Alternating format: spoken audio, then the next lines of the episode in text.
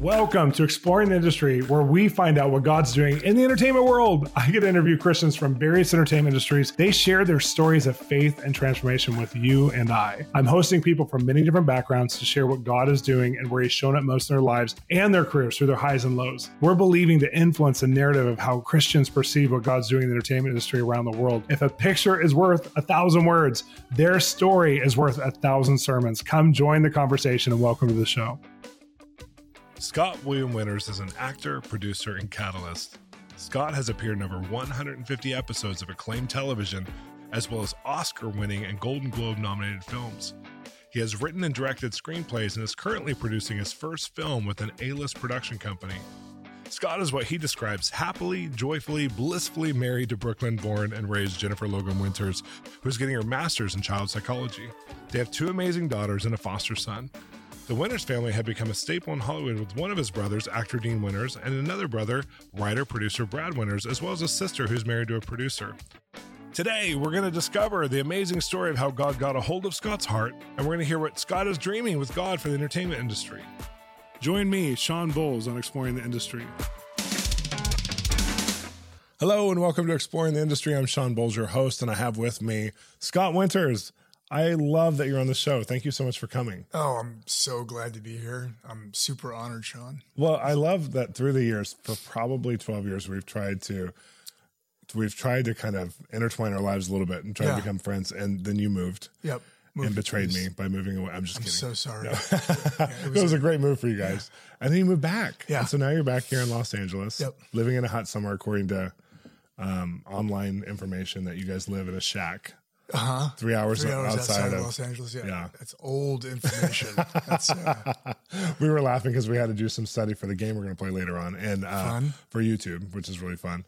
And when we did it, we were laughing at some of the facts. I said, I bet you these probably aren't true. At least they might have been at one point. yeah. That was good discernment. That's uh, they're not true. Well, I have I, to know. I kind of know where you live. So like, Yeah. I think I knew that just from knowing you, but yeah. yeah. So you've been in the industry for a long time. Yep. It's kind of your life. hmm And you've had a very unique spot in the industry because you've done so many different types of projects. You've done things for Netflix, you've done things for film, for television. You started out, I think your big break was Good Will Hunting. Is that correct? Yeah. Before that. Yeah. Yeah. That was right at the beginning. Yeah. Yeah. Yeah. Which is one of my favorite movies. Is it? Uh, yeah, absolutely. Oh, it's in my yeah. top five. Like if people ask me outside of this conversation, it might be number two some days, it might be number three some days. It just was so powerful. Yeah. It kind of captured everybody, uh, Yeah. everybody's hearts at that time. Yeah. I mean, there's a very unique conversation. Yeah. Yeah. And I think we, my wife would say the same thing. I think it's just one of those Oh. movies that's like so incredible. I can't wait to meet her. yeah. She'll, she'll be here later. Awesome. Behind the scenes. Yeah. so let's talk about, um, you know, in the context of just your career, where are you at right now? What are you working on? What are you thinking about? Yeah. Um, so I, I just got back from uh, New York. Um, I'm doing. I'm, I'm starting to move a little bit, Shawn, into producing. But Nice. uh, yeah, yeah. Um, it's it's been a, a just a desire for a long time for for different reasons. Um, but I just got back from New York yesterday. I um, I have a recurring role on a, a show called City on the on a Hill, Okay. which we like the name. Yeah. Uh, it's a great name. Yeah, yeah. Uh, it's about uh, uh, c- corrupt Boston police. It stars Kevin Bacon. Um, Oh, I've seen. Okay, I've seen. The Have you seen some- yeah. I haven't seen the show, but I've seen the advertisements Yeah. for it. it's Showtime. Uh, Matt Damon and Ben Affleck are producing. Speaking Wow. of, of Good Will Hunting, and and uh, a buddy of mine is show running it, Tom Fontana. Um, so that's that's been fun. I've had a re- I've had a recurring role on NCIS. Just done like a slew of episodes of of that. Um, I saw you when I was in Indonesia, and your character came on, and I never watched NCIS ever. It's like zero, but it was the only thing in English. Okay. and I was like, "There's Scott. This is amazing." That's hilarious because I had a friend in Singapore call me and he's Yeah. like, dude, you're on TV right now. um, yeah, it's NCIS, excuse me. It's like the number one show in Europe. oh wow, It's actually the number one show in the world. And I had never watched it. That's uh, so funny. Before, you know, I, I was that was a good show. When I yeah, watched it, I was like, "Oh, I get it." Because like my yeah. parents love that show. My sister They loves do? that show, Oh, but I.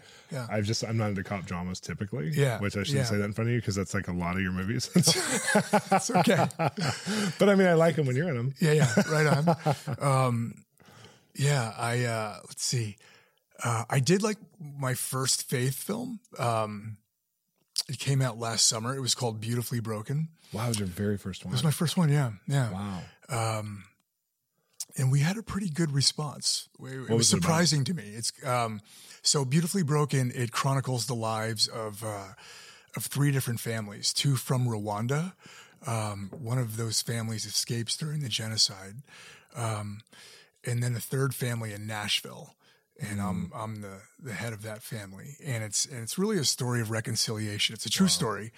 Um, the family that um, that escaped the genocide, they were on set for a Oh good part of the time, so that was intense. That would be intense. Yeah, and I went to the Genocide Museum and was there right after it all happened. Wow.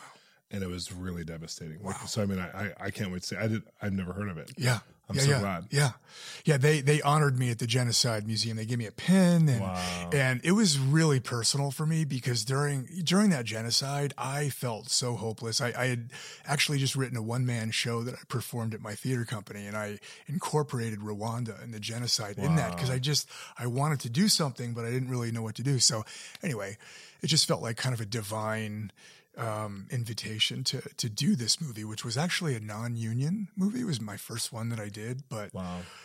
but uh, I loved the story, um, and uh, we got like really good reviews, like Variety. You know, who you know historically great Hollywood trade publication, probably the number one. Typically, will slam uh, those kinds of Yeah. of movies, and sometimes rightly so. But uh, but you know they, they gave us a great review, and then they mentioned us again as kind of an exemplary faith film. So um, so I was happy about that. It's going to be on Netflix in May.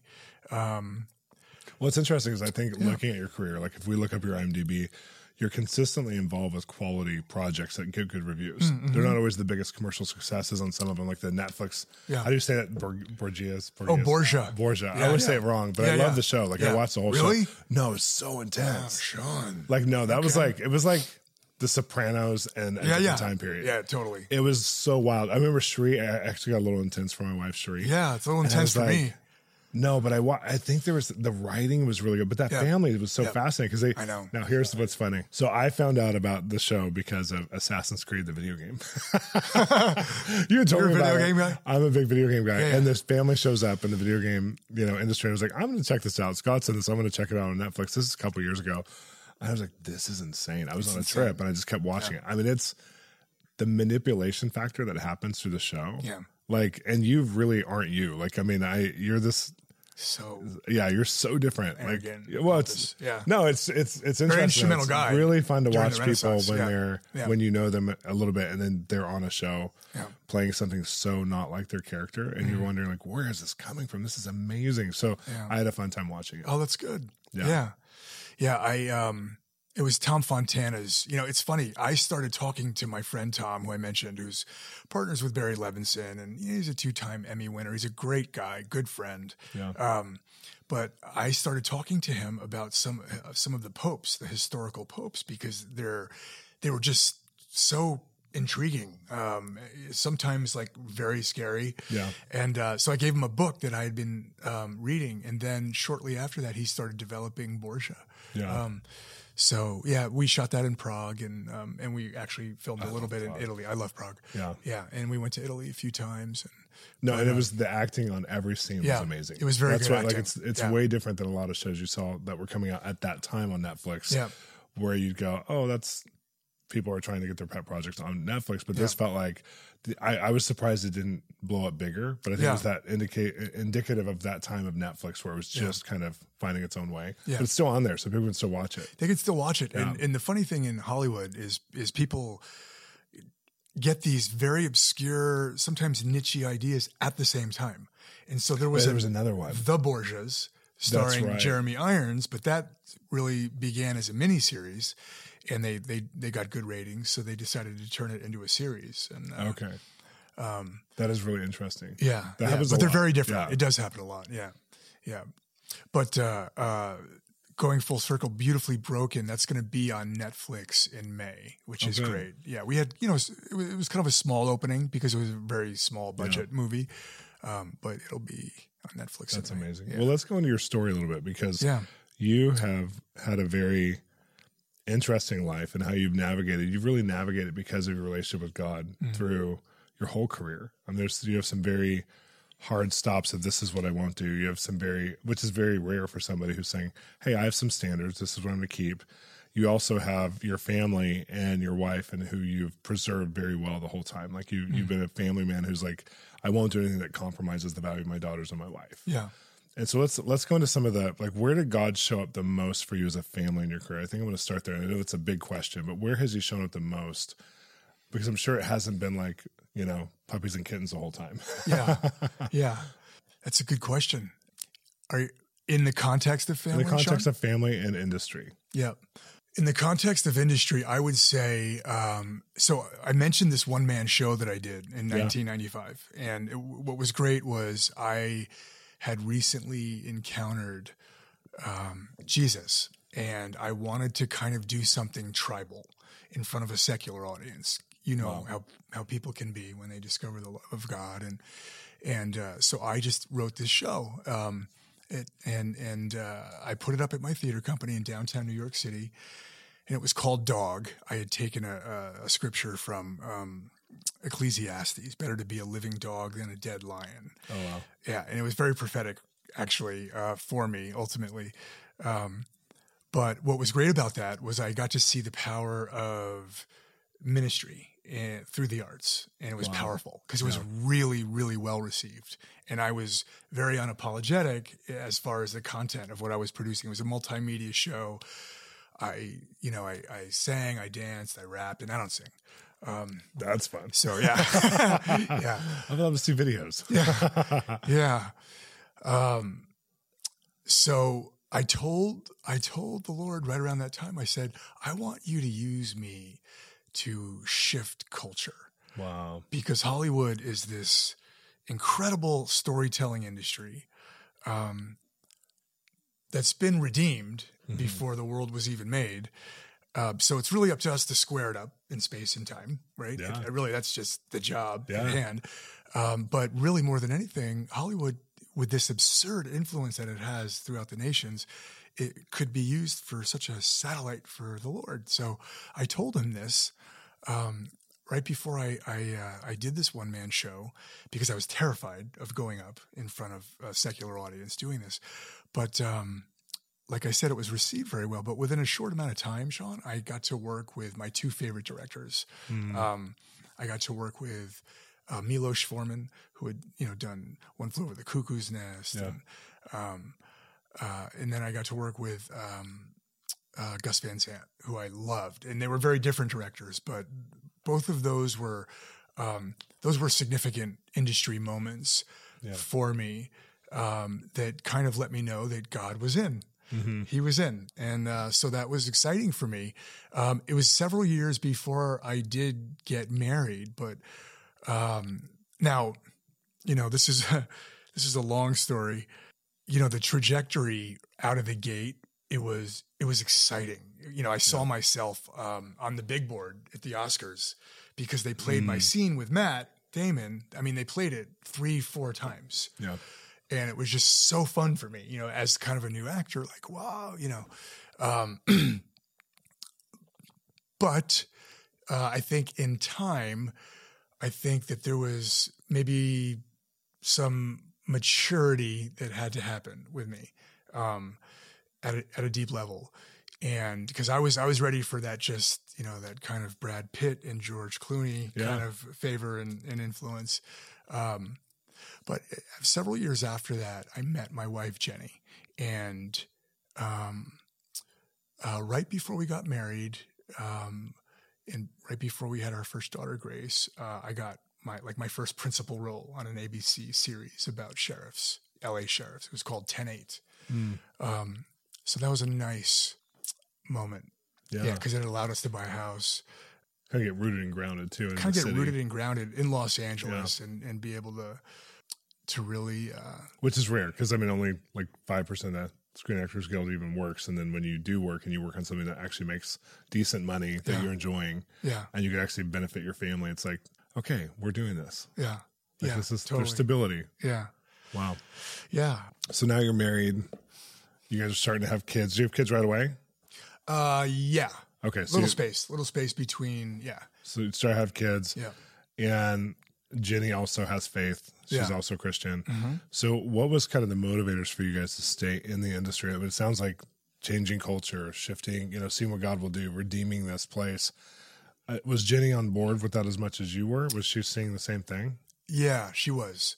She she had a couple of prophetic dreams about me, about us, uh, right when we met, Yeah. and they they kind of had to do with the industry, and um, so I think we did have a little bit of um, we, we we had some confirmations that were important Yeah. because as we all know, you know, who are involved with this industry, um, it it can be super lonely, and it can Yeah. be like just a barren tundra, you know. Be, because when I, I feel like when you want to tell stories or you know so many it's funny Corrie Ten Boom had the most amazing quote in her book Amazing Love. Um, she said This is one of my favorites. love her, love her very Yeah. much. Um, my friend has her Bible. An Oh, old friend of wow. mine, yeah, yeah, an old- old friend of my older friend who's probably passed. I haven't talked to her in many years, but, um, but Corrie Ten Boom said that the two places where she saw that people desired the deepest things of God, one was a maximum security prison. I think it was Sing Sing. It's been like 20, 25 years since I read it, and the other was Hollywood. Wow. Yeah. And it made sense to me because people want a happy ending Yeah. and they want a profound and positive narrative. They want hope. Yeah. Um, so um, when Jenny and I first came together uh, as husband and wife, we um, I got a green light to storyboard uh, the story of Esther um, Oh, wow. from a from a uh, an, an industry guy who. Um, and he, so he kind of was able to commission me to do that through HBO, and and then one night with the King came out, and that kind of went away. That's still a desire, actually, because I think Yeah. that when done right, when the principles of telling stories are not violated, I think the story of Esther is like all those. I mean, there's so many stories Yeah. in, in the scriptures that are incredible. Um, yeah. Where am I? I'm gonna get you there, which is good. I'm enjoying all that. It's okay. We have plenty of time. Let's go to um, so let's talk about um, breakthroughs and breakdowns. Let's talk about times where God showed up the most in your career, like where you were you needed Him to show up, or it was an advancement. What what are like one or two of the biggest times you ever saw Him do beyond what you could have performed based on your talent, your skill? I would say um, a couple of those, re- like those really big breakthroughs. One would definitely be Good Will Hunting. Yeah, Yeah. Um, I mean, that was probably still is one of the most popular movies of, you know, our generation. for sure. Um, so that was, How did that happen? uh, I got the audition. It happened to be a block from my apartment in Tribeca in downtown New York City. Isn't that hilarious? Yeah. I was like, this is, never I'm happens. walking. Yeah. It was always a subway. But so I just walked around the corner to Billy Hopkins casting and, um, yeah, and just did it. And Did you feel you had it? Like, did you have this kind of moment where it's like something just happened, or was it more like a surprise afterwards? It was, I felt, I could tell by Billy's reaction that he was like excited because, Nice. yeah, I had long hair at the time. Yeah. And so there was something about a long haired, pompous Harvard guy that I think was unusual and compelling. Yeah. It wasn't kind of that, you know, cliche um, idea of, of who that character would be. And so I think that was a draw. Yeah. Um, I, I, I had a good feeling about it. I think it took a couple weeks to find out. Yeah. Um, I didn't know that Robin Williams was in the movie, and um, you know, and Matt and Ben, I hadn't met them yet. They, Sure. they They- they, no were just them. yeah, Yeah, nobody no knew them knew yet. Yeah, um, so that was significant. Uh, the People versus Larry Flynt that was that was pretty significant for me. I, um, after my first take, Milos Forman just shout. Speaking of Prague, just shouted perfect, and I just felt so. You know, that was like my first kind of big job, and I just Yeah. was really elated to hear that from him because I Oh, that's re- huge. yeah, yeah. I really loved his directing a lot. Amadeus and you know, um, Cuckoo's Nest. Um, you know, when my brother Dean and I, I have a brother who's an actor, and Yeah. when my brother Dean and I were bartending, um, Tom Fontana and Noel Behn came into our bar, and that was a very significant meeting for us because Were you bartending with the hopes of becoming actors at the time? yeah, we were Okay. actors. I was I was doing commercials and Okay, in, so New you're York already theater. doing it. Yeah. Yeah, yeah, yeah. Um, and so Tom came into the bar with Noel Behn, and Noel wrote The Brinks Job. He was more of a novelist, but a very well known New York writer. You know, hung out with Paddy Chayefsky and like the old school writers, and great fun to, to co- converse with Noel. But uh, so he and, and Tom come in, and Tom had been doing Homicide. Um, he was one of the writers on um, uh, Saint Elsewhere Oh, with okay. Bruce Paltrow. Sure. Um, so he was a known guy, and he really took a liking to Dean and I. And so after meeting, I've worked for Tom multiple times, so he's been kind of a key industry friend, Yeah. but on another level, just total, you know, total uh, friendship. Wow. Um, yeah, I think my very first job was actually with Tom. I, I had a a big scene with Stockard Channing oh wow. in a in a, a pilot. Um, and uh, but regarding my jobs with Tom, I would say that um, playing Cyril O'Reilly on the show Oz, um, which was HBO's first dr- dramatic series, and then Yeah. Sex and the City and Sopranos came about at the same time. We were never up for the Emmys because we did eight episodes a year, but we had really, really quality actors on that show. It's Yeah. not a show that I would normally watch because it's Yeah. just super diesel violence. Like it's it's very realistic. We I would get stopped a lot of times on the street by ex-cons just saying, "Hey, you know, thank you. You know what you Wow. got." Yeah. Um, and what was fun was I got to talk to Tom a lot about Jesus. So he gave my character Cyril O'Reilly. I, I played a I played a guy who had severe brain damage, kind of like Lenny in Of Yeah. Mice and Men, John Steinbeck's Mice and Men. And uh, but I was also a boxer, like I was a fighter. So I was kind of the king of like fighting while having it was a bizarre it was weird A very strange character. yeah but i but i love character acting Mhm. um i'm i'm kind of character leading man i really do love character acting though um and that was just really great fun Wow. for me like from day one Was your brother on that show too? he was we Yeah. played brothers Okay. So Okay. so I never saw the show. I, mean, I think I've seen like one episode, but it was a little too Yeah. hard for me to yeah watch. it's hardcore So But I'm- um, but I I remember seeing you together. Yeah. I, I thought I remembered that. Yeah, there's So- a lot like there's a lot of rappers like LL Cool J was on there and Master P Wow. and Method Man and Treach. That must have been a, quite an experience. it was an be with- experience. Yeah, Wow. because we had like some of the best theatrical actors um, in, in New York. Yeah. Yeah, like all you know Grammy winners and um, Rita Moreno was like the nun. B.D. Wong was That's like so the random. chaplain. That's Isn't that so random? weird. I know. Yeah, it worked. Yeah. Wow. Um, and then we just had, you know, like Matt Dillon directed um, some, and, and I went to school with Matt when we were younger, like Okay. when he got discovered in the hallway because Yeah. he was ditching class. Um, uh, Only a friend would know that, but yes. yeah, Chazz Palminteri directed, Kat, Kathy Bates directed, so it was fun because. You know, like Jack Nicholson, he taped every episode of Oz. It was a real industry show because I think the quality of the acting was was quite good. Yeah. So that was fun, and I got to play brothers with my brother Dean, Yeah. which was great. And he leads me around the prison as kind of this dude who's always making moves. And I'm like, just, you know, like a deer in the headlights. And then I have another brother who's a writer producer who, uh, who went to Stanford, but Tom brought him on to write for Oz. And Brad's like an amazing writer. Wow. So it's like a family affair. Yeah. And Brad, Wow. Brad ended up writing, which was just, it was too good to be true. It was so God. Yeah. It was, it was so the Lord because Brad ends up writing like the paramount episode for Dean and I. Oh, it's wow. before my character gets executed. And it was just like, it was a tearjerker. And Brad Wow. got to write it. So Was that? I mean, it would be surreal. Was that like hard for when your character was dying that he wrote your death? your brother. it depends, right? Yeah, because he's your bro.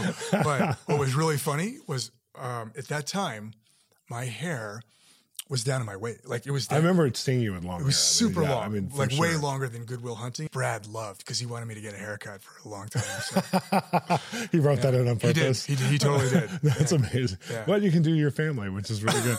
so, so how how are your brothers uh, as far as your your and your family's faith and and just I mean you have a Hollywood family it sounds like Yeah. and so um, what's that like for just being because you guys really, really love Jesus. You and your family really.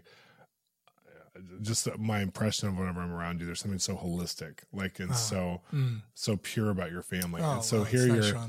You're you're in an industry playing like some pretty hardcore guys, yeah. and and then your brothers are somewhat involved here and there, but they're involved in their own careers too. Yeah. How is that as far as togetherness?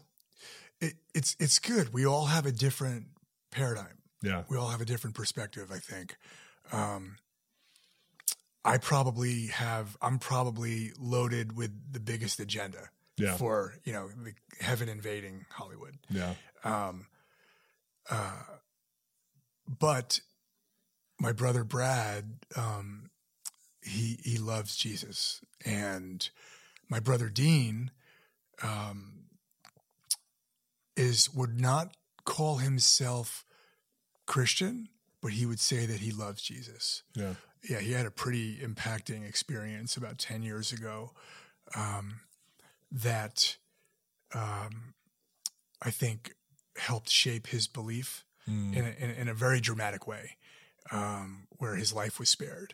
wow, Yeah, yeah. Um, and what's fun is he's the mayhem character in the Allstate commercials. I know. It's so fun So to it's just like, but I, I've got you know so many people interceding every time they see that commercial come on, just because they kind of love him. Um, but uh, what's great is that um, Dean and I. Uh, so I was invited to produce my first movie by the guy uh, by Todd Komarnicki who produced Elf Oh, I love Elf. which we love. Everybody Oh, loves it's Elf. like that's my favorite Christmas movie. oh yeah, it's the new Yeah. it's the new Christmas movie.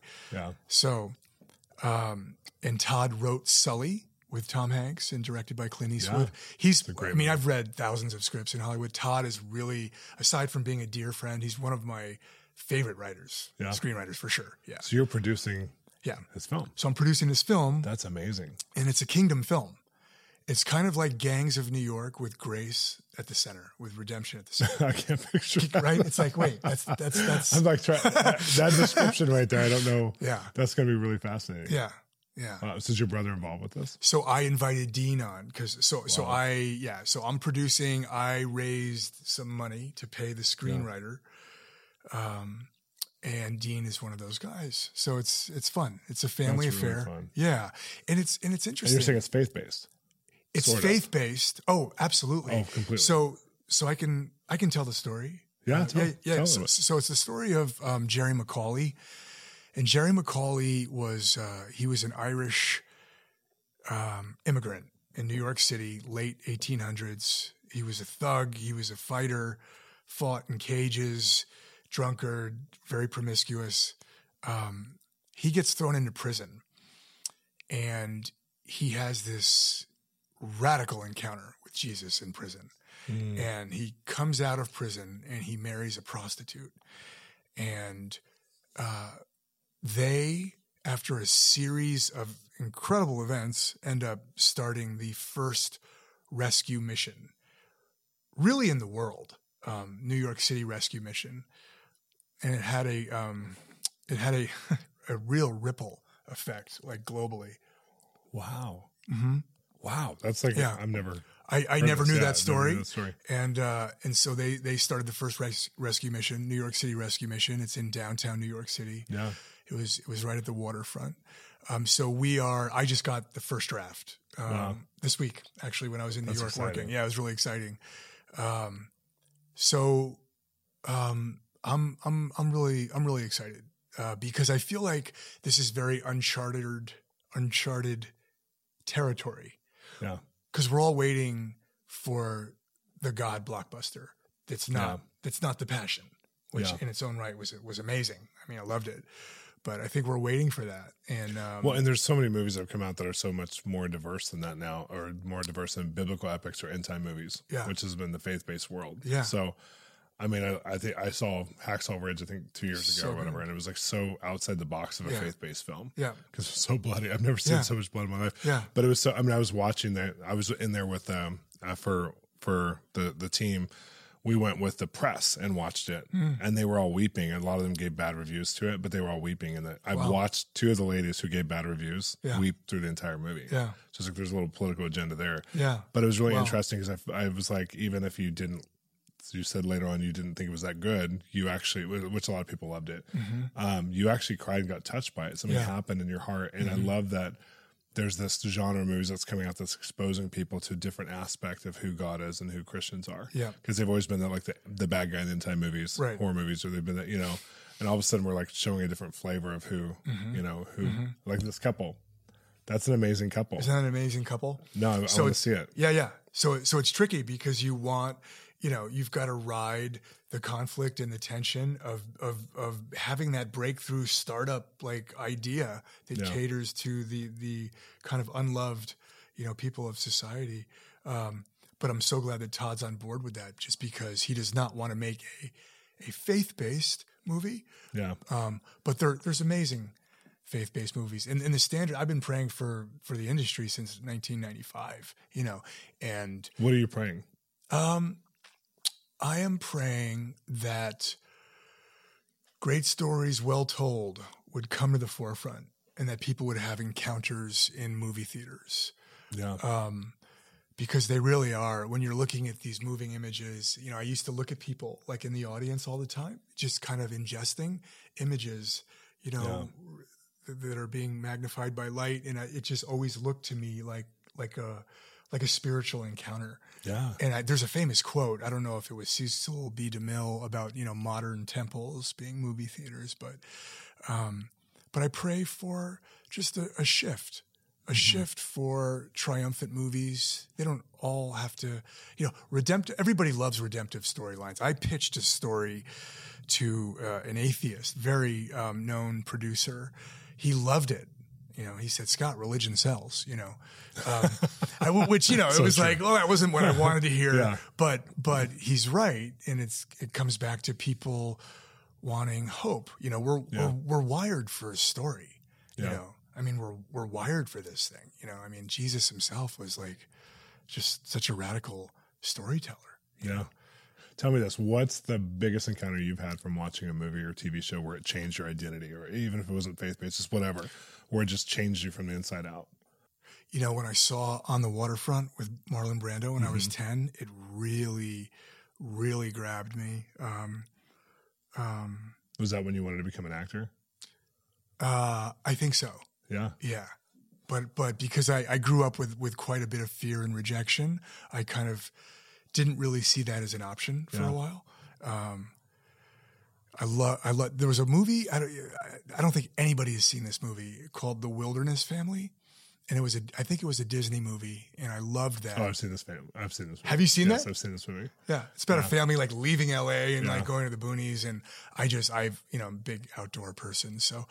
Um, but I, I want to give you a good answer. No, that's a good answer. I want to give you a no. yeah. Let's go back to Marlon Bra- Brando because Yeah, yeah. you said you struggled with a lot of fear, and anxiety growing up, Yeah, and so you ten years old is a little young to see that movie, Mhm. and so that's super scary. super Like, scary. Some of those guys, Lee J. Cobb, and Yeah, I mean, like, some of those guys. and you're just- telling me you watched it and it actually triggered something inside of you where you were impacted by the film industry, which is huge. Like some like, and it, and it probably was a branding moment for you to even want to become an actor because you wanted to tell stories that were that powerful. yeah, I mean, a ten year old seeing that movie and having that kind of powerful encounter is a pretty big deal. yeah, That's like you know, yeah. I don't know what we'd compare that to in our day, that kind of movie, but yeah, that wouldn't be a normal ten year old movie. So Yeah. that's wild. So, so where did and uh, if this is too personal, feel free not to answer. But where did the fear and insecurity or anxiety come from? Um, you know, I I I think that that. So I lived in New York City when I was very young, and just some some traumatic experiences, seeing a dead body, you know, Wow, going with my dad to work and a shootout happening and Wow. uh, yeah yeah and um but i but I, I I- i think it i was probably born with some of that and that's just based on some some words i've had over the years that have kind of made sense to me. Um so i think i did grow up with that profile that kind of fear and rejection thing.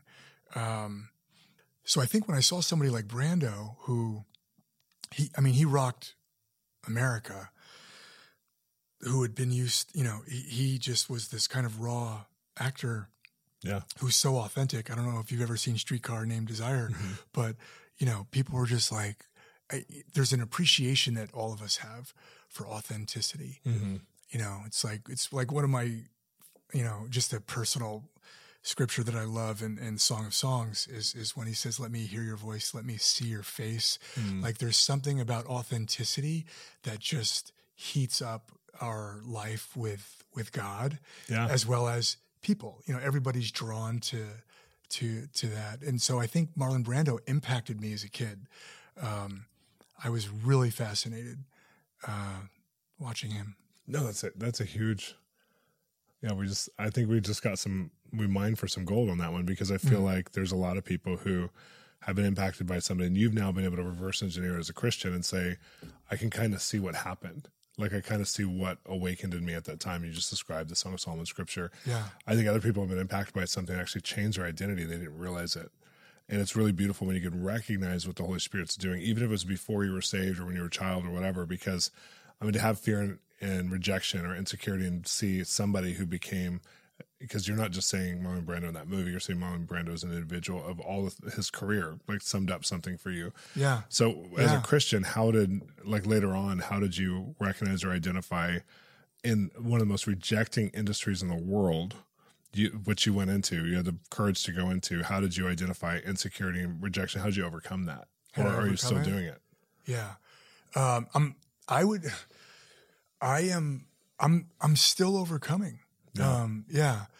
But, you know, one of, I mean, a, another greatest hit scripture is Romans 8, right? In Romans 8, you know, you've not been given the spirit of, um, a lot of translations say bondage.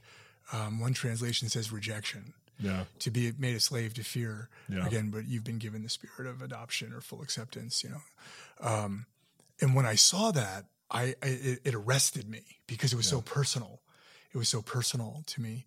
Um, in hebrews 2.15 it's another one that where he's talking about how jesus you know just took on that you know he, he released all from slavery who carry that fear of death. And so there was a i don't think it was the act of dying Shawn that was like that kind of spawned fear in me. I think it was more of a spiritual death and kind of blackness thing.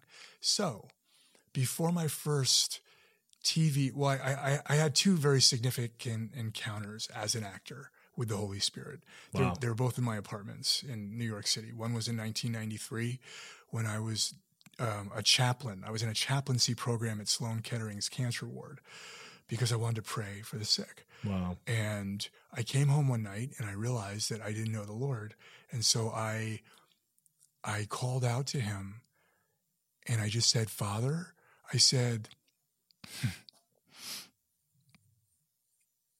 I said, "I don't know if you're real, but if you're real, I would be so honored if you would reveal yourself to me."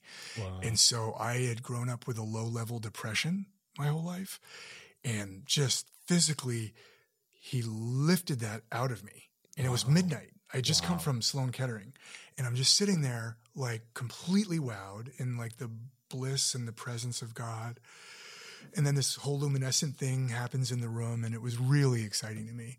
Um, I did not have a crew of people. I did not have other Christians that I knew of in Hollywood or at that time. I was just doing commercials and theater at the time. Um, so when I woke up the next day, I didn't really want to change my life so much, but I reeled it in a little bit because I was Yeah. living foolishly as a single Sure. guy in New York City. Um, and then about a year after that, I uh, I just gave my life to Jesus. But before that, that um, before my first t- TV, what's called legit TV job, that scene with Stockard Channing, um, I got baptized in the Spirit in my apartment on Mulberry Street. in, How? uh, in like Denver. what happened? I I was so scared because of the fear and rejection thing. I was like, I'm about to go into the lights gosh. with like big actors, and this is like on now. And so I thought I would fast and pray because I didn't know what to do. I didn't know how to tackle the fear. I just didn't. And uh, so I fasted, and I decided. Like, have you ever fasted before No. that? No, you just decided Yeah, to fast. I was like, that's what I've heard about. So, so I, uh, yeah, so, so like two hours in, to my fast. It's in the middle of the day on Mulberry Street, which is like Little Italy, like bada bing, like like like the whole like the mob lives Yeah. right there.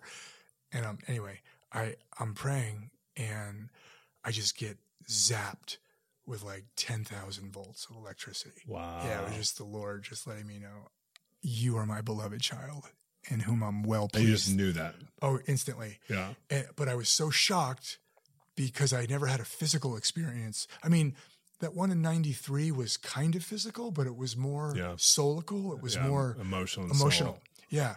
This was just like, You couldn't make this up. It's just external It power came and hit you. yeah.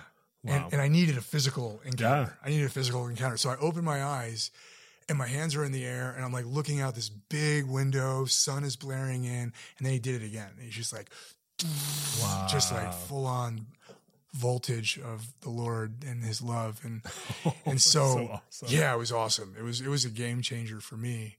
Um, yeah. You Do know, you think that? I mean, I'm looking at that moment. I'm thinking of like all these years now you've had where you've raised a family in this industry, and you've you know you and your wife have made some really strong decisions that are wise but not always safe. Mhm.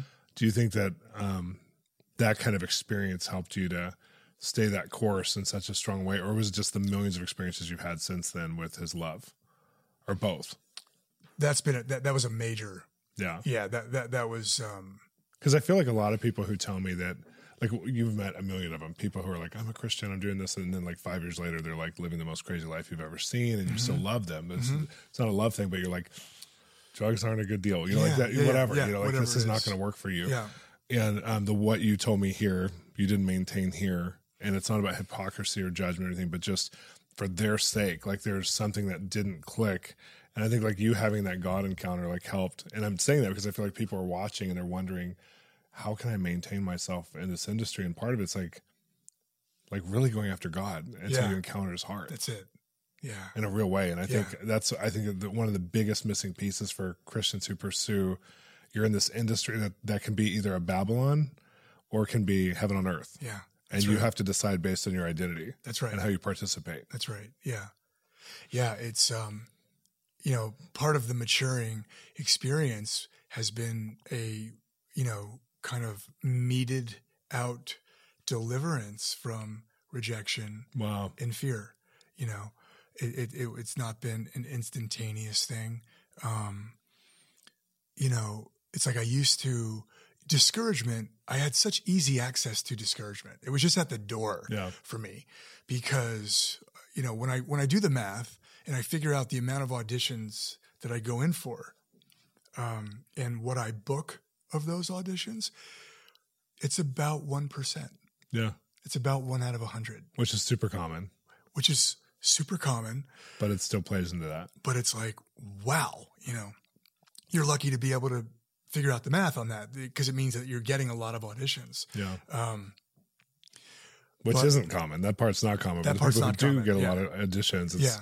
it's very low. Even people who are really well known. Yeah. It's very low Yeah. to get the audition. That's right. Unless the person had you in their head when they came after you in the first place to have you audition. Yeah. If you're just a cold auditioner, Yeah. no matter who you are, yeah, you typically don't get the job because they're right. going through like 150 people. yeah, that's right. So I- I'm just saying that So in the context of like where people go, Yeah. you know, oh, it's easy. No, I remember hearing Whoopi Goldberg saying, I still have to audition for everything I get, and people think I can just go in and make whatever movie I want. And she's she's like, I still fail getting most auditions. So I'm just saying in the context of having discouragement or fear or rejection, again, this industry you chose with Yeah. God to Yeah, be yeah, in yeah. is so anti being able to have those issues and maintain those issues without killing yourself. You yeah, know. yeah, So obviously you've come a long way. yeah, yeah. You have to go into it being kind of mission minded. Wow. um, because if you go into it, I took things personally for a while, you know, getting rejected and turned away. And I, I was like the worst profile emotionally on the interior to, to become an actor just because of what, you know, I've already mentioned. But, um, but I think when you see it, you know, it's like, uh, I'm, I'm, I'm going mad with the scripture today, but again, just Romans 8, when he says, um, when Paul says uh, that the Lord has determined your destiny Mm-hmm. beforehand, before the world was made, and he has thus called you to himself. So it's like our calling, it's union Yeah. with Jesus. It's it's oneness. It's the Yeah. last prayer that he prayed before going to the John cross. 17, John 17. It's just been my and so when I realized that I'm actually a son of God who gets to do some acting, it just flips it for me violently. That's so awesome. Yeah, yeah, yeah. It's it, it's much it's it's it's better. It's Yeah. holistic and Yeah. healthy, but it it can become without that family of believers, you know, without um as, as Jude says contending for the one true faith, like without just contending for what's real, um, you know, the storytelling industry it can be barren and and very, you know, be filled with adversity for people. Yeah. Yeah. So um, I just want to hear before we close the segment. Um, in the context of that, like having kind of rejection, kind of anxiety, fear stuff, how uh, being in the industry, you're also raising a family industry. So, Yeah. like, obviously, you know, your daughters go to school, your wife has a real life. How has that affected, like, as your growth in that and through that? How has that affected on the family level? Like, um, was it mostly towards the industry and career stuff, or did it affect you guys? Like, you know, I know, I know some people who struggle with that. It's like they take it as we, you know, like they could be have seven movies in a row, but still be fighting for finances for paying the bills and feeling like they're rejected from God or whatever. They're not good enough. Yeah. And then it affects your home life or whatever. You know, it's like, Yeah. have you had those kinds of moments where you and your wife had come to Jesus moments? And because your wife feels like she doesn't struggle with that. She feels like she's the opposite. I could be wrong because I don't know her very well. Yeah. But she feels like she has kind of a strength in those places in her identity Mm-hmm. differently than you do. And um and so you know we all have our struggles. Like I would be more like you. My wife would be more maybe like your wife, Strong. strong, yeah, Yeah. Str- alpha. Alpha. Yeah. yeah. That's nice. Yeah.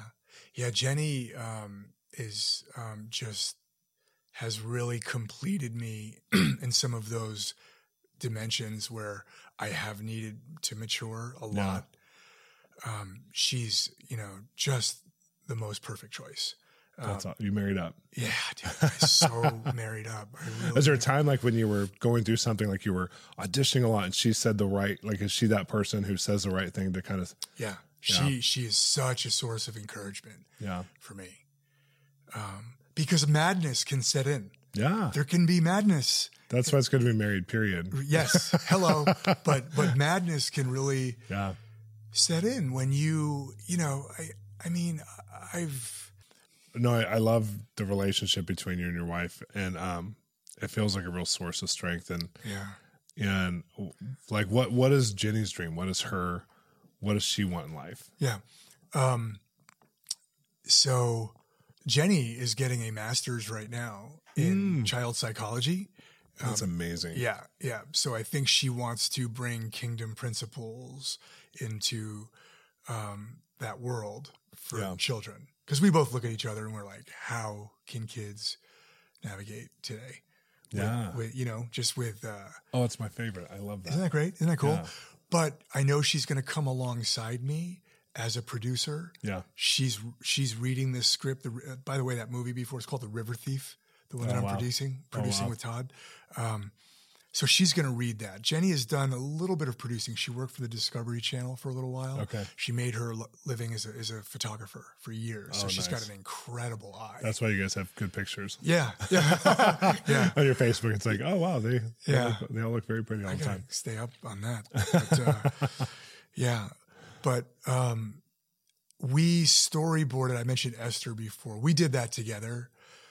Uh, you know, there's some stories that we want to tell. I've got a slate of about so there's seven. like a real partnership you guys are going to go Yeah, after yeah. that's amazing yeah, but I think I think we've realized that. I think her primary drive, aside from being, you know, a mother to our children, is is going to be um, outside of marriage, obviously, but is going to be um, the child psychology masters and. Um, but yeah, I don't think I could do this without her. Yeah I don't think I could I could do this journey without Jenny. that's a great statement Yeah, I don't I, I don't know if I'd want to Mhm. um, because she reminds me of you know just really important principles, biblical stuff. You know, Yeah. You I know? call Cherie my grounding wire. right? I'm like, you have the best Come boundaries. Like, how do I keep boundaries like you? I'm just going to stay with you. Yeah, yeah. this is this is for real. Yeah, Yeah, for real. I'm, I'm going to stay with you. This is like, this is good. Well, thank you so much for just sharing those things. my pleasure. Yeah. Hey, Exploring the Industry listeners, we have an incredible book that I just released just for you. My new book, Provision Prophecies, Prayers, and Declarations, is out now. I wrote this book so that you would have a very specific tool to help you use words to define your own history and future with God.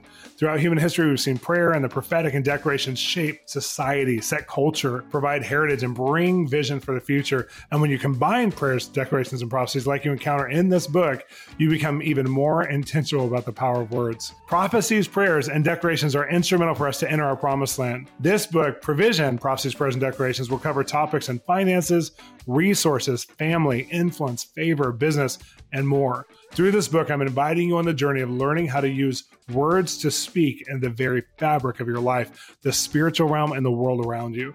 I pray that you'll find yourself using and reusing this book as you hear God speak to your heart. You can get our book anywhere books are sold, but if you get it at bolzministries.com and you pre order it or post order it, you're going to get a very exclusive teaching series. So I want to encourage you to get it there.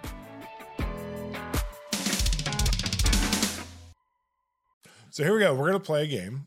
It's called Something Real and Something Fake, based on things in your life, or kind of in your life, or rumoredly reported in your life. So Oh. here we go. The first one is I've heard that you like to do, or you used to, like gold digging. Mm-hmm. Not like gold diggers, like the singers and rappers, but like mm-hmm. gold digging, mm-hmm. like you actually mine for gold. Yeah.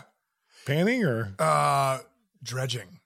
Like, what is dredging? Okay, so dredging. So I was, I had a close friend. We're out of touch, who uh, who built Calvary Chapel, Costa Mesa, Nice. with Chuck Smith and Lonnie Frisbee, and that was his crew. the Jesus People Movement. Jesus. People Movement. yeah. Yep, yep. So Thomas is a gold miner, and he and he was at one point supporting five families in Oregon um, mining gold. So Wow. we went down to Australia for kind of a surfing gold mining expedition, and it was great fun. We had a dredge that we built in Malanda, Australia, Wow. and it would move 18 cubic yards of gravel per hour. So we would be underwater with oxygen oh tanks. Yeah, dude. Like underwater. Oh This was a career. This wasn't a hobby. this is a career. Yeah, this was I mean, this this is was way beyond. I was picturing you like a little river. Yeah, just a like little, a- you know. yeah. So that's what you do at the end. What you do at the end is you take your pan, but if you want to get real gold, and wherever there's gold, there's topaz, nice. there's sapphires, there's rubies, there's all. So did you get a bunch of that We stuff? did tons. Do you have? Yeah, I didn't bring them today. No, I know, but that's amazing. So Yeah. your wife can be decked out like Yes, a I, royal family. I member. love the, the gemstones. yeah, That's amazing. So okay, so here's yeah. two facts based on yeah. the gold rush that happened in California back in the day, 1850s. So here's you, you have to decide 49ers. 1849. There you go. And you have to decide which one is true and which one isn't. Here's number one. No one likes to pay taxes, but miners really, really didn't like to pay taxes in those days. Mining was backbreaking work, and taxes on top of all the work was a special kind of insult. Shortly after California achieved statehood, the town of Rough and Ready, yes, there's a town called Rough and Ready, decided it had enough of mining taxes. It issued a manifesto which declared that citizens were not willing or not only willing to withdraw from the United States of America, but to do so forcibly if necessary. That's fact number one. Wow. That's it to pay taxes. Number two, human prisoner versus bear fights were like the gold rushes version of Real Housewives. According to Wicked California, fight organizers would chain a murderer or thief with one weapon of their choice up to ne- next to a grizzly bear, and then spectators would stand back to see what would happen. Miners would bet on the outcome, and everyone would be a, have a raucous good time watching two rip each other to pieces. There were no record of human wins, though. Which one is true? Both. No. The second one was, or the first one was true. Sorry. Wait, let me say it again. No, the first one was true, which is Rough and Ready was actually willing to become its own country, which is pretty crazy. Its Wow. own sovereignty. But the first one was actually bulls versus bears. So there actually was this. It was bulls versus bears, but not humans versus bears. But I'm sure they probably did it once. Wha- Bulls? Bulls. They would actually take bulls and bears. Because I feel like that was seen, entertainment. Like, like well, people used to wrestle bears. That was a big deal. Like in those days, they would bring a Yeah. bear, but they would declaw and, and deteeth it. Oh. And then they would wrestle bears and they would get like money or whatever for wrestling a bear. but this was a little different. Okay, you did great. Okay, here we go. Even though you you Even though I got both wrong. you got no, you got one right because you said both. yeah. So you, you still get a point. Okay. This Oh, is good. You nice. still get a point. Awesome. You're playing for more water. It's great. Yeah. Okay. It's delicious water. Your most famous relative that I know of is Dean Winters, Yeah. your brother, which we talked about earlier. And here's two possible facts about him. Number one, according to Outline magazine online, team or I put team Dean Winters is actually bald. Except he has many versions of hair transplants that claim that he's a very handsome man, even with Barbie type hair transplants that are obvious when you come up close to him.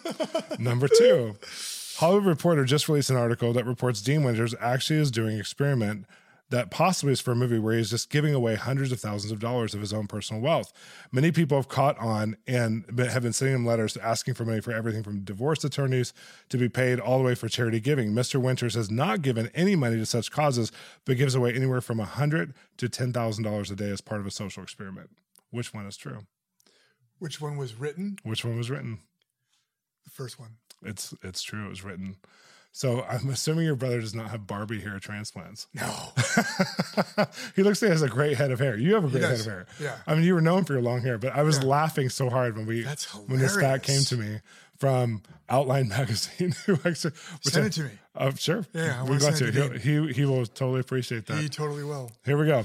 so reportedly, you were in a show on Netflix called Borgias. And this show was very amazing. Very, I mean, did you like being on the show? Was it amazing? I did, yeah. It was, it I mean, it a must great have been a- cast of actors. And the the costuming, and Yeah, I mean, just, just everything was so beautiful. fashion. and- It was crazy. Yeah. So here's two facts based on the Borgias, uh, or based on your character, either one. The first one is before his syphilis problem, one of the most famous Borgias, Cesare, was by all accounts a very handsome man. There are even claims that the European depictions of Jesus Christ are based off of his face. Mm. Number two, your character is based on a well known artist and construction worker named, tell me his name because I can't say it. Riario Sansoni. There you go. I, I haven't watched it in a long time. And I'm reading this saying, Yeah, yeah. I do not know European, Yeah. who in real life was a Renaissance man helping to build the Palazzo and even became a priest. He was also accused of murdering his mother's brother who tried to make him eat his own undergarments when he was a child. Which one is true? The first one. It's true. Can you believe that? Like, I, I read Isn't about this after I saw this fact that Yeah. probably Yeah. up to 100 depictions of Jesus were based on him. Oh, yeah, on Cesare Borgia. Yeah. That's crazy. yeah. And then he had syphilis and he wore a mask. Yeah. Do you know what I love about Mark Ryder, What? who played Yeah.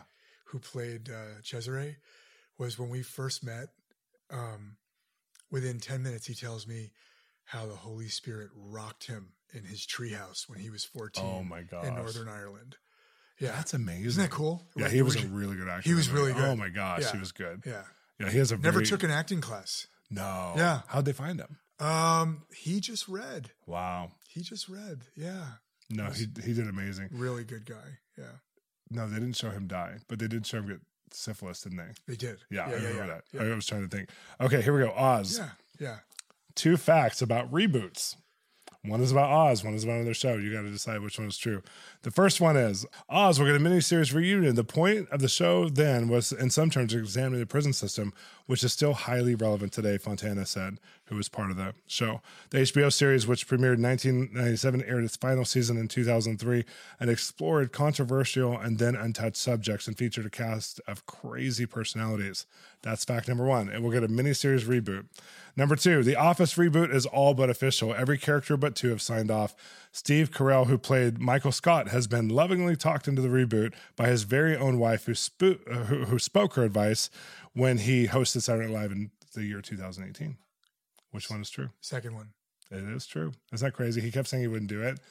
I'm so glad for that. They're almost there, which is really cool. Was I just started watching week. it because my daughters. Oh, you've never seen it? I love it. Isn't it weird that like kids are watching it now? Like twelve year olds It is, are it is. watching it and they're It like is. getting into it.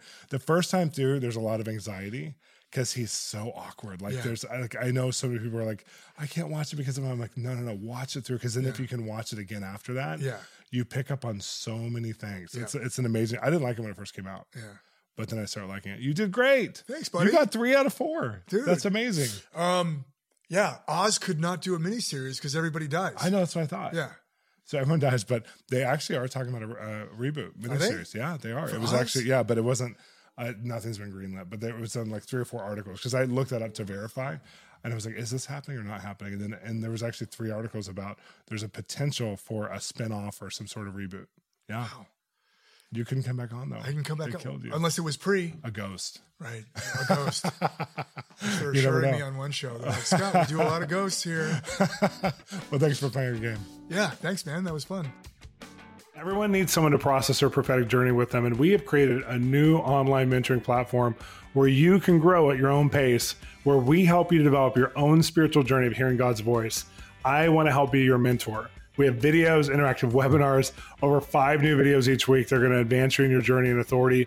We have so many special opportunities in this platform that you don't want to miss it including all of our other e-courses coming for free when you subscribe. Come grow with me. Let me train you in your ability to hear from God and interpret what you hear and really bring application so that your real life is affected by your spiritual faith. Go to bolzministries.com and sign up under e-courses. Welcome to Exploring the Industry. I'm Shawn Bolz. I'm here with my guest, actor Scott Winters, and also producer Scott Winters, which Yes. is really fun. I Yeah. just discovered that today. Yeah. which is fun. So we're talking. We're I, I'm I want to take our our listeners and our, our viewers on some deep journeys. As far as you just told me some stories in the break that I'd never heard before, mm. and one of them was really interesting because it was it was around the Good Will Hunting time, and you had mentioned it previously, but when the picture came up because we're talking about like how God Yeah. weaves the narrative of who we are Yeah. and helps to encourage us of our calling in the industry. And I think you're you're the type of person who probably would downplay a lot because um, you're so humble. You really are just a humble guy. And so I think like you would if you say something, you don't want to risk anybody thinking that you think it's bigger than it is. But at the same time, part of learning about how God speaks to us in the industry and keeps you here, keeps you safe, keeps you thriving is that he does have a relationship where he uses films, television, the things that you're doing to be messages to you as well and to actually help help Yeah. guide your process. And so I thought this was fascinating. I asked you to share it. Yeah. What happened? Yeah. So I shared before that I had I, I I had told Jesus in the summer of '95, right before doing this one man theatrical show, that I wanted him to use me Yeah. in Hollywood, and I was probably used different wording. I probably said something like, "I want to be your man in Yeah. Hollywood." Yeah. yeah, that that was what I said. Um, and so within a short period, um, I got to work with these two favorite directors, one of which was Gus Van Sant on Good Will Hunting. And what was really fun for me, I didn't know what a success the movie was going to be. The script was amazing.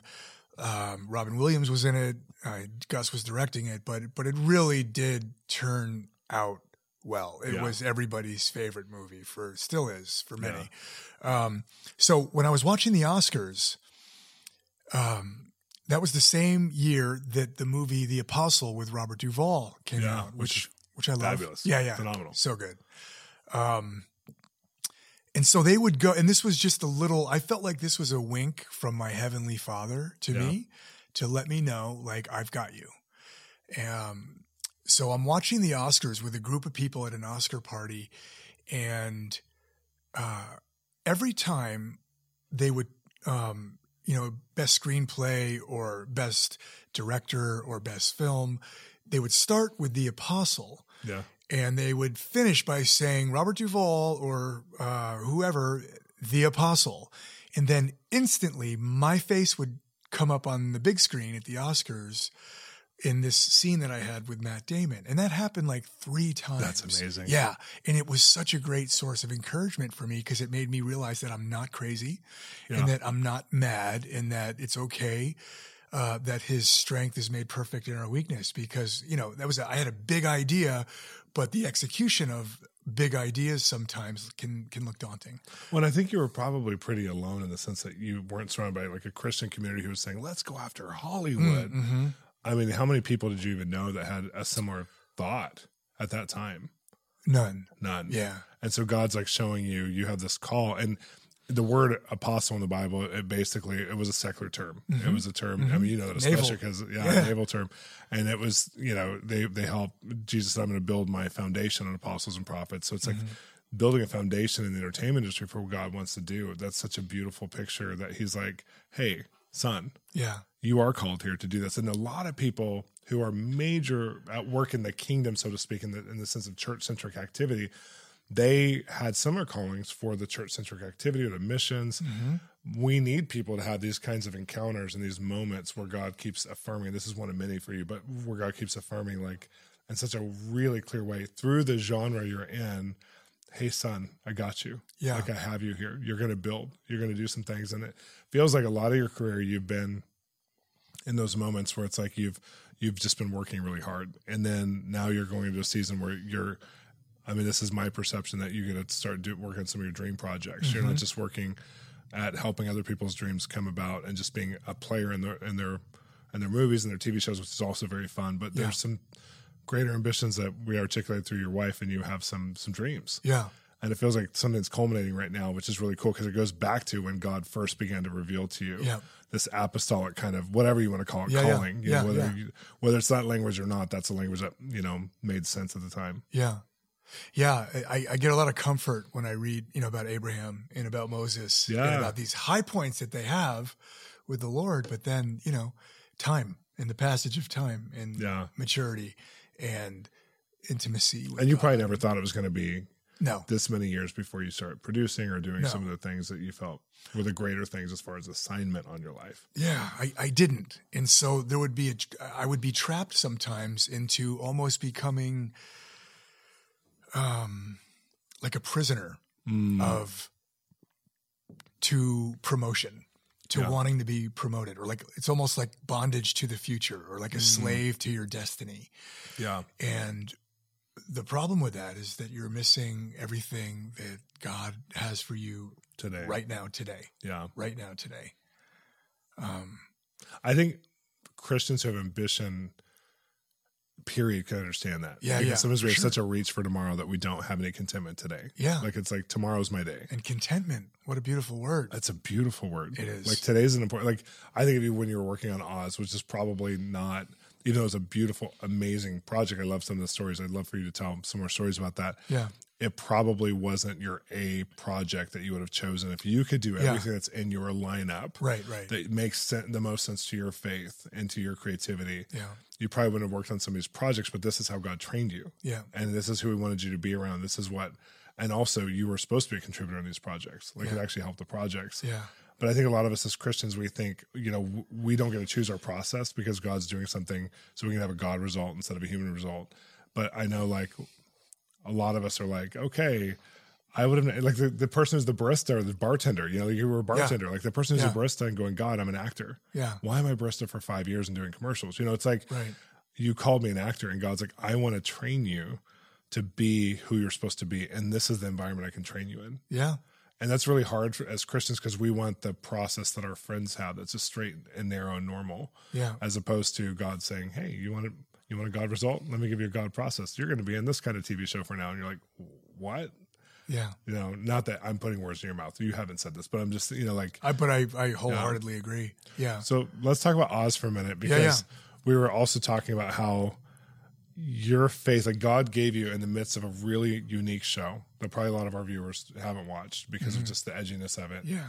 Um, he allows you to be you. He allows you to have some moments of faith and expression. Like they actually rewrote the character and wrote some Mm-hmm. Yeah. things in for you Yeah. because of who you are, which is really special. That doesn't always happen. I know. So what happened? It, it- yeah. That was, that was favor. Um, yeah. Yeah, so I had um, I I love uh, Tom Fontana. He's uh, he's just a wonderful guy, two or three time Emmy winning, you know, one of the more known producers Yeah. in television, um, and very revolutionary. Um, a lot of camera work you see today would have come from Tom. A lot of, you know, really the best writers today are in television, um, because that's where the best stories are being told. Yeah. It used to be film, but um, but Tom, because of the affection that I've always had for him, I, I wanted to talk to him about Jesus because Wow. that's what we want to do, Yeah. right? We want to give it away.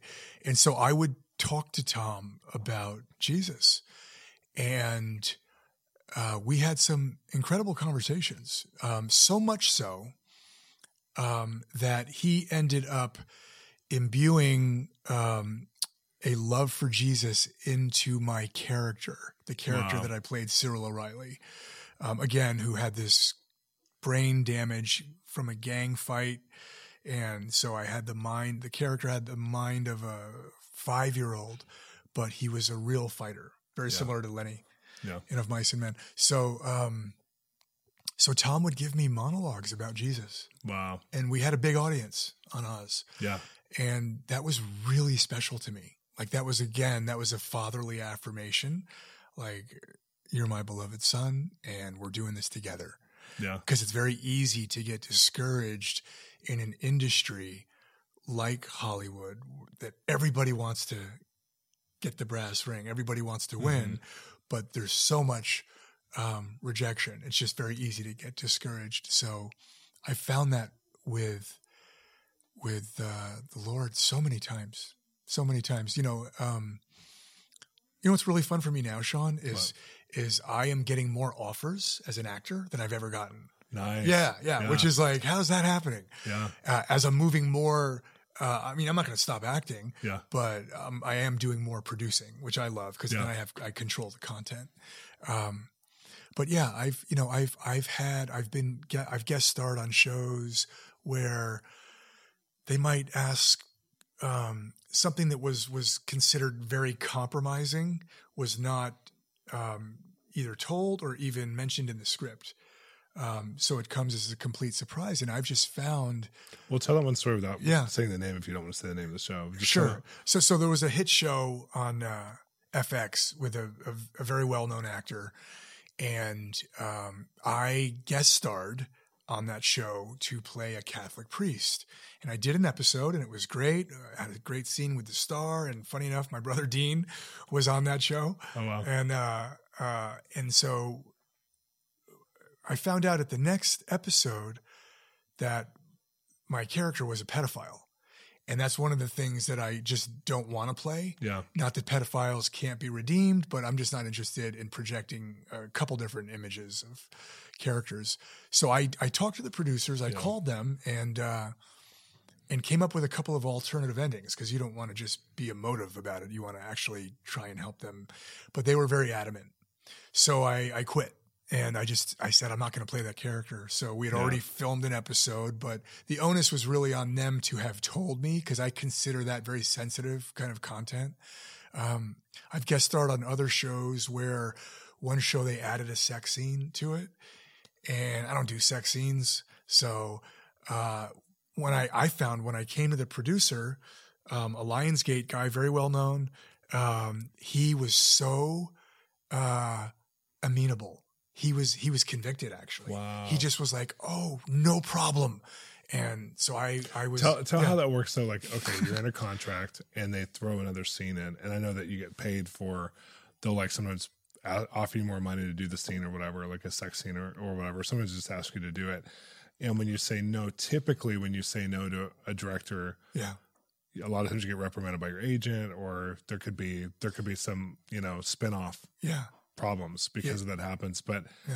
but um, for someone to like actually like like for you, do you have it in? Does your agent represent that to like every script that comes your way? My my agents know, you know, like What who I want, am. won't do? Yeah, they know what's in my heart. Yeah, Um, I often like to entertain a conversation Yeah. about a character. Um, but I, just a couple of the rules that I already mentioned. Um, so they will put stuff on my desk. Like 95 to 99% of the time, I won't do a horror movie. Um, But there's some fun horror movies out there. sure. And uh, so, so I always, I just say, look, send them to me, like, because I want to read it. Yeah, And who if- knows? Yeah, you, you know, just you, you never know. Um, have you seen Ben Hur? I love Ben Hur. That's good. I just saw that on the plane yesterday from New York. Sorry, total nonsense. uh, Well, it's, it's interesting because one of the things you said you wouldn't be a rapist or you wouldn't be a pedophile, and I have friends who've done both. yeah, yeah.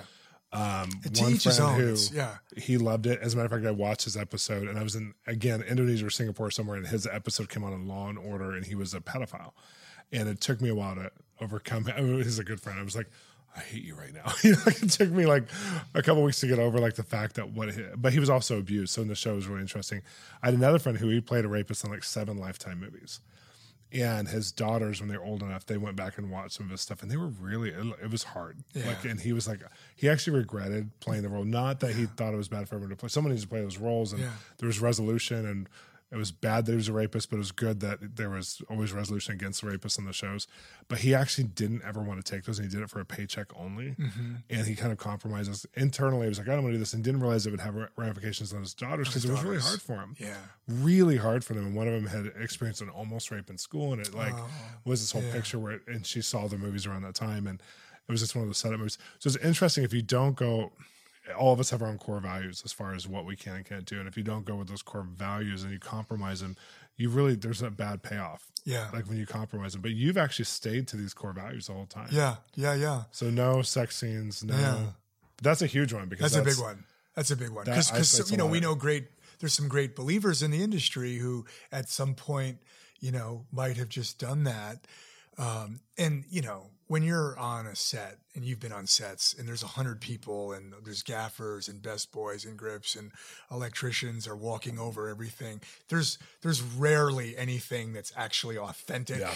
Yeah. but it's more the image projection of it and and in, in family and the repercussions to your point about um, you know what you want to have control over so yeah so i've been lucky i've you know um, i probably have had a reputation at times with um, you know decision makers influential people Yeah. I've, I've been up for some very big roles that you know is between me and a star and now those are I, I, I did reputation get involved with some of those decisions i'm not sure but Yeah. but i know that um But I would say this though, because a lot of people who are entering their career, they're, they're looking for role models. Like, how do you actually have these kinds of standards? And and for you, who's done a lot of gritty stuff, a lot of rated R stuff, you know, a lot of mature stuff, and could keep your standards. To me, that's like unheard of, but not. And it's good that you're you're here sharing this because it helps to say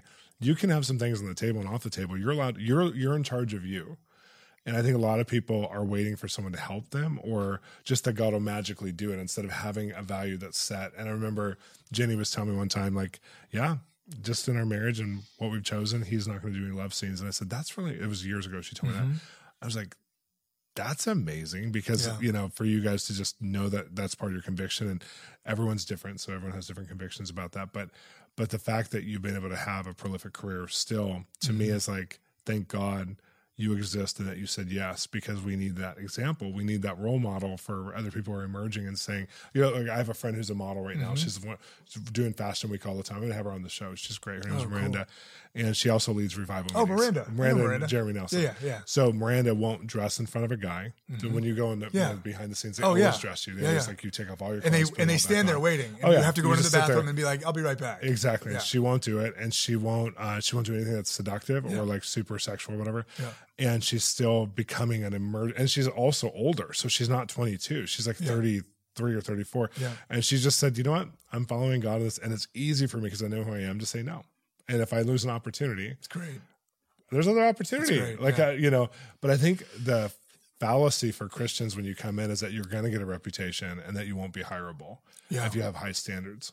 But I think you can have the right standards, and some people just do religious standards. Yeah. But I mean, you have the right standards, and it's kind of a navigation with the Holy Spirit and with Yeah. your family and your friends. that's and, it But it's case by case case by project case. by project yeah wow. yeah Okay, so I have a couple. because holy spirit wants to do it with us right Thank you. yeah he wants to do it with us he really enjoys like you know going on this journey Well, tell So- me about like Dexter saying yes to Dexter. I'm gonna Yeah. go there first. Um, when you said yes to Dexter, did you have like kind of a feeling of like, yeah, this is okay. I have permission to do this, or was it just kind of you can just navigate by just inner conviction, or is it is there kind of a Holy Spirit moment where you're like praying about it and saying, God, what do you think about this? Yeah.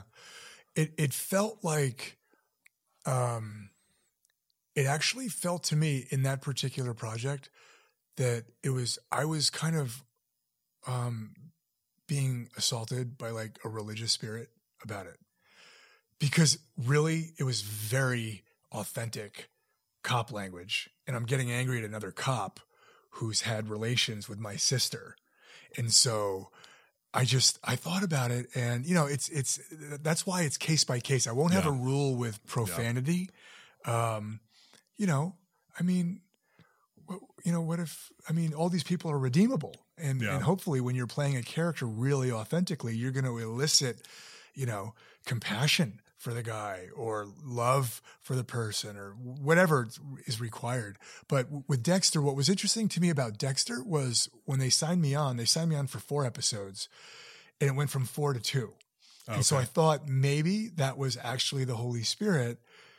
Cause I, I think when I did it, I was like, wow, this feels like a first for me. Cause you know, mm. it's just, it's just a bunch of language and, um, but I felt like that was kind of the Lord giving me a little backdoor because maybe the next couple episodes were going to be, you know, not as tasteful. Yeah. Yeah. Super dark. Yeah. Yeah. Yeah. So it's, yeah, that's, I like that because it's the protection. Again, your perception when you're walking with God, you're saying, maybe God protected me versus a lot of people who'd be like, oh no, my opportunity is gone. Right. And again, we're trying to, we're creating conversation for people who are going in the industry to say, how do you navigate? Yeah. You have to have a relationship with God. If yeah. you're if you're going to be a Christian in this, you have to have a relationship yeah. with God, or else you're gonna you're gonna find yourself in places that you've never led yourself into because everyone's willing to lead you. Yeah. But if you want to be led by God, it's going to be totally different. Totally different. Yeah. Yeah. I mean, and I, better. It's, totally. It's, it's, an uptrade. Yeah. It's, yeah. Don't don't don't do this on your own. exactly. Okay. So I have some some kind of industry questions for you. Yeah. So one is, um, how many times do you think you've died in different projects? I'm dying this week. Oh, you're dying. No, no, I died last week. You died last yeah, week. I, yeah. Uh, and how, how good are you at dying? How good am I? Yeah, it's, you get a nice uh, little nap. Actually, um, like I, have I've never asked you about this, but is it a long period that you're on set just sitting there dead? Depends on the length of yeah. the scene. Yeah, if they're if they're shooting a master, yeah, and you've just been shot, and there's a lot of dialogue, you know, with the pro- protagonist, antagonist, whatever then you might be there for a while. So, but uh, it's so. it, it's often a welcome situation. Okay, because you get to rest. I just kicked back. Although I, like, I'm getting paid for laying I, here. I had just been shot, and there was like a big old blood stain on the wall behind me. And I'm a CIA guy, and I'm like up against the wall, kind of mangled. It was it was not super comfortable. Oh no, I couldn't I couldn't really nap. Like, but I hello, yeah, hello, yeah, yeah. Uh, I've died a lot. I mean, I've seen you die in probably four or five things. So I'm just How wondering.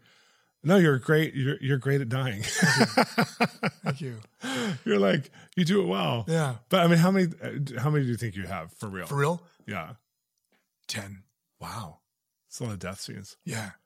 Well, so much of of the television world is law. Yeah. And order. Yeah. And police and you know. Did you die in Dexter?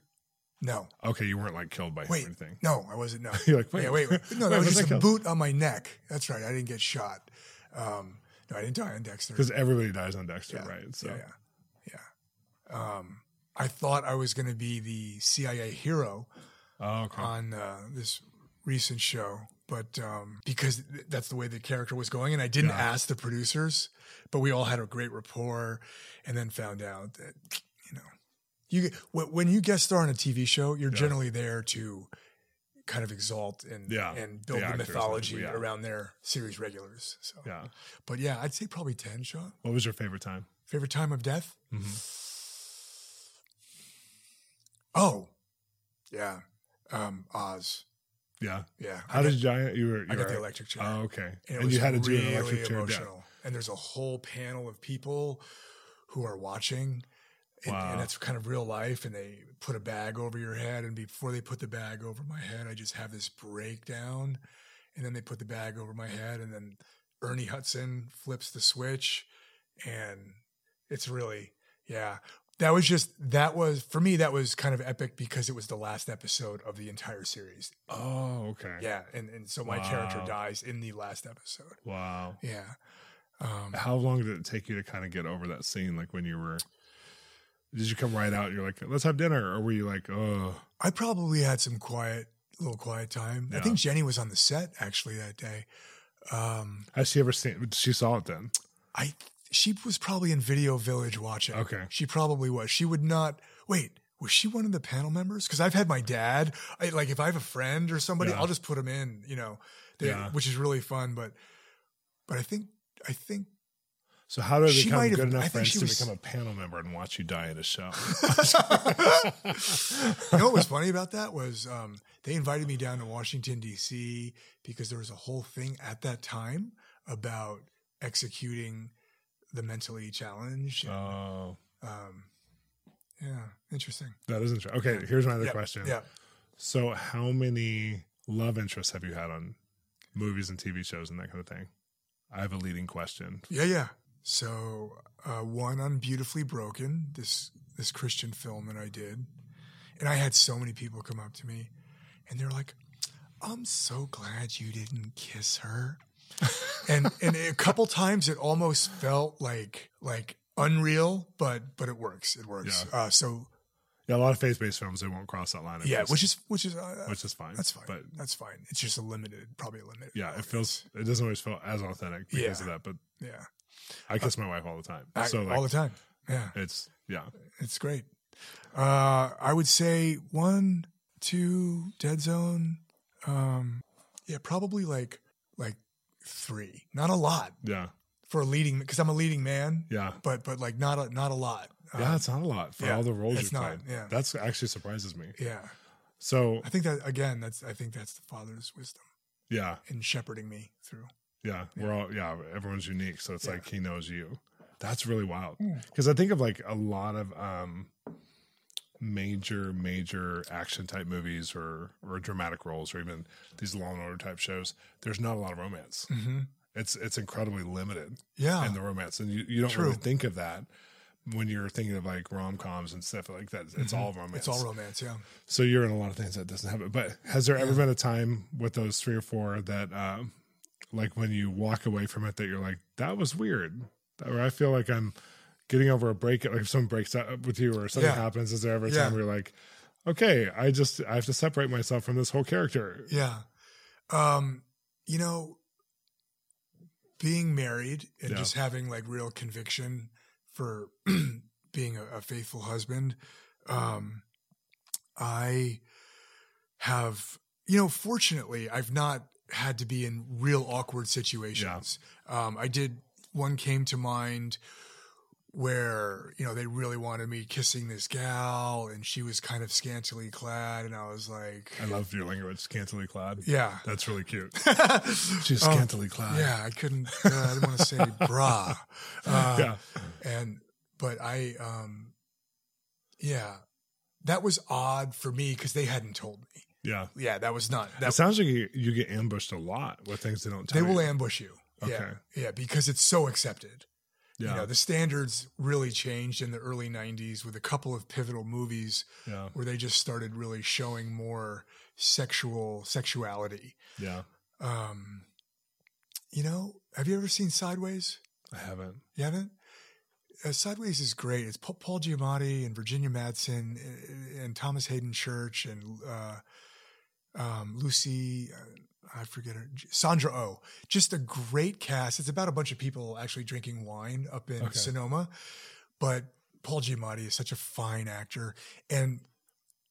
Paul Giamatti and Virginia Madsen finally hook up at the end okay and there's been this kind of simmering almost romance and at the end he goes to see her and he, he just overcomes his whole um, kind of rejection self-rejection and when he does he knocks on the door and he goes in and the door closes and that's it and it was so tastefully done wow uh, and because our, our our imaginations are bent enough, and I don't think we need we don't need help. You know, yeah we don't just when, see when- stuff when it comes to uh, physical intimacy and yeah yeah. But again, not to be overly earnest and overly squeaky clean, because I think sometimes uh, you know authenticity is great. Yeah Yeah. No. so okay, here's here's another question. Um, Yeah. Have you ever felt like it's graduating high school? You guys are all leaving. There's this friendship camaraderie. Like like Oh, what's yeah. the the deepest kind of connected as far as cast wise group that you've worked with? So I did like I did like four five seasons of Oz. Yeah, it's a lot. That was intense. yeah, and because you're doing stuff in that show, you know, I, I can't tell you how many crying scenes that I had. Where I just really came apart. yeah, Um, and you're doing that with other actors, so there's just this camaraderie that you know y- that you engage at a different level. Um, that was intense when Oz was finished. The wrap party was like, oh, oh my gosh, I'm not going to see you guys anymore. That was that, that was intense. Um, when I did Borgia, in the Czech Republic, that was intense too because that was a foreign country. Yeah. That was like another. So you only had each other. Yeah, we just had each other. Um, so we would go out to dinner or you know just coffee, hotels, seeing new sights in a new nation. I love with- that nation. Oh my gosh. Yeah, That's the Charles Bridge. I just want to stand oh, on Charles, Charles Bridge, Bridge. and watch the sunset. yeah. It's People don't cool. know. It's like Yeah. people ask me what my favorite uh, European city is, and I'll say Prague. Every Really? Time. Every time. That's amazing. yeah. They've got quite a history. I have a great book for you. That, yeah, um, it's called Czech Wells, and it talks about the spiritual legacy of Czech. Ooh, Republic, I'm and it is it- it's amazing. Yeah. it's it's incredible. Um, I, I found a church when I was there called uh, Prague Christian Fellowship. I think I found it on Glo- uh, Bethel's Global Legacy. Yeah.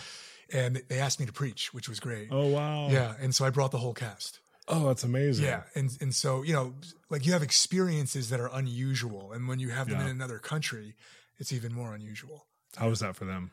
That was good. Yeah. Yeah, that was good. Okay. Next question. Yeah, go. How many accents have you had to do? Um, And are they natural for you? Do you have to get dialect training, or are you just natural? I'm pretty decent, but then I fall away. um, Like if you asked me to do Irish, I do Australian. yeah, yeah, yeah, yeah. I'm like I start, you know, top of the morning to you, then I'll get into like good day, mate. You know, Good night, mate. Yeah, yeah, because you had like the Boston thing going on. You've had New Yorker. You've had. yeah. I mean, the um, Borgia's was. uh That was kind of mid-Atlantic Yeah, and very, very, interesting. yeah. Um, and uh, um, I, I did a Cockney dialect, which was really fun. He was like this. Rough, You look kind of cockney like when you do that. That's, yeah, yeah. that's amazing. Yeah, because you got to feel it in your mouth. Yeah. And but that was fun. That was for a theater piece. Um, I do cockney like My Fair Lady. You do? No. All I want is home somewhere. that's all I could do. Shawn, that was good. That was really good. I should just start in my theater career now. It'd be perfect. We can switch. I can host. Exactly. Um, yeah, I haven't. Uh, I've always wanted to do Scottish. nice. Yeah, because I'm Scottish and Irish, and um, but that'll take a little bit of work. That's very much in the front of the mouth. Yeah, not a lot of accents.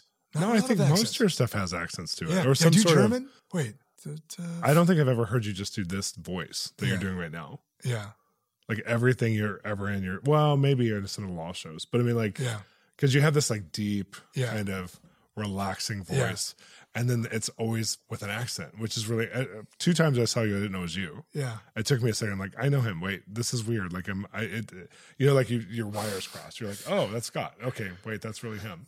Yeah, I had a producer on a movie that I did, just like a low budget indie film, which was fun because it was with like Tatum O'Neal Nice. and like JJ from Good Times, and like yeah, like like like So how random. how old? Are, yeah, and uh who else? Peter Green. You would recognize these people, yeah. but um yeah, the producer was like, Scott, I just love your voice.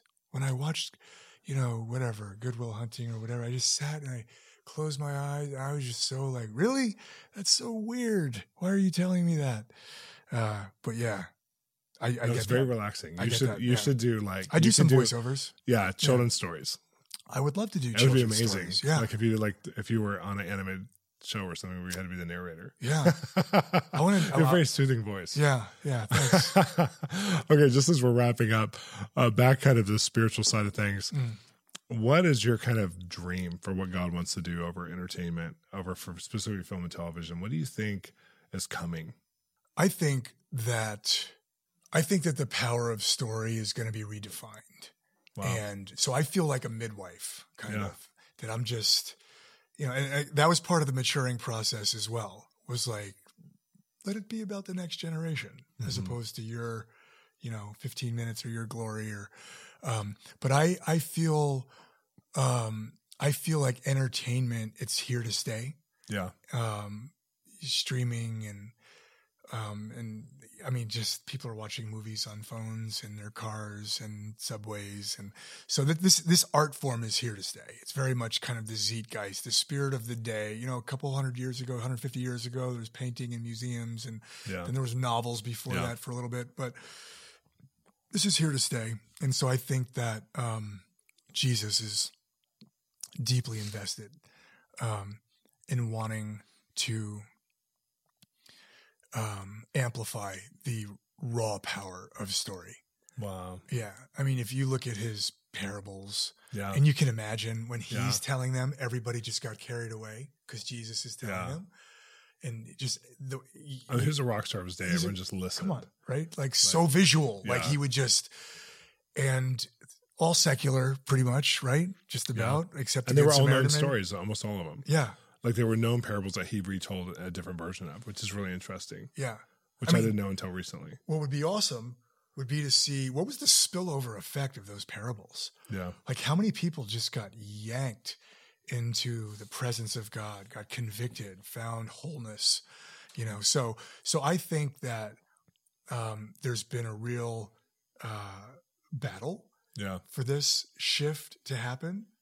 Um, so that we would go back to the beginning almost, you know, Mhm. like the It's a Wonderful Life, you know, new, new and improved, new Yeah. and different, and um, and Chariots of Fire, and just, I, and I think that there's a new breed of writers that are coming.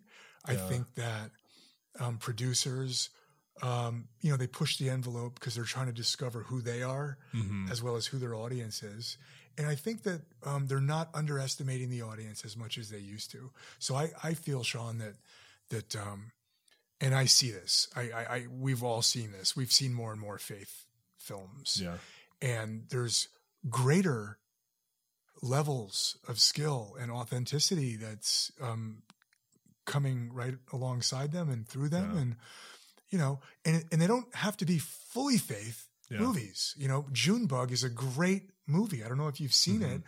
There's a great scene in Junebug where this guy goes back to his summer Christian camp as a kid, and, Yeah. the, and the counselor asks him to sing, and it, it takes your breath away. It's like it's like the the most powerful scene in the movie. Or it comes early morning with Ashley Judd, you know, about a girl who's not living a, a holistic life and, and has this deep father wound. And it's a scene in the movie where she goes to see a pastor, but it's so powerful. So I think we're going to see many, many more um, um, movies that are either embracing full redemptive storylines or that are open They have moments. They have moments. And I'm I'm sticking Yeah. with what Corrie Ten Boom said as well. Um, I think that there's a lot of people in this industry who have been very fearful Yeah. of outing themselves For sure. for because of certain principalities who don't need mentioning. Um, I, and I, I mean spirits. I don't mean people. Yeah. Um, but uh, I think that you know, just like Jonathan and his armor bearer, yeah. you know, look look at how many Israelites came out of the caves when those guys. And I think that there's more. Oh, that's so good. That's a great analogy. Right, I, th- I I think people are going to see a couple, a couple people, a couple people who really love Jesus unashamedly and walk with the Holy aren't Spirit weird. and aren't weird, Yeah. and aren't weird and aren't overly like religious or whatever. They're just real people, and uh, and I think that's that's going to be kind of a clarion call for a lot of people. So I love that. yeah, Well, thanks for being here. yeah. Thanks for having me. I appreciate your stories. Yeah, this Yeah. was fun. Thanks for watching Exploring the Industry. And this is my guest, Scott Winters, an actor who you can see and IMDb him so you can watch all of his movies, all of his TV shows. And also, we're looking forward to your productions coming out. Yeah, me too. Thanks, Shawn. Yeah. Thanks for listening to Exploring the Industry, our brand new podcast. And it's actually part of the podcast family of Exploring the Prophetic. If you subscribe now, you're going to hear weekly stories on Wednesdays that are everyday people like you and I who are hearing God, and God is changing our options. He's changing our world, He's transforming culture around us because we're saying yes in obedience to God. And then on Fridays, we have Exploring the Industry. So make sure to subscribe, and you're going to hear these amazing stories twice a week. And we need these stories right now. I know if, if you're like me, you need the encouragement. So come join the conversation. Thank you for listening to Exploring the Industry. We're believing that God's going to change the world through the entertainment industry. And we want to invite you into the conversation. Please subscribe, hit the notification bell to this podcast. Also, visit us at bolzministries.com, where you're going to find tons of resources to help you on your spiritual journey.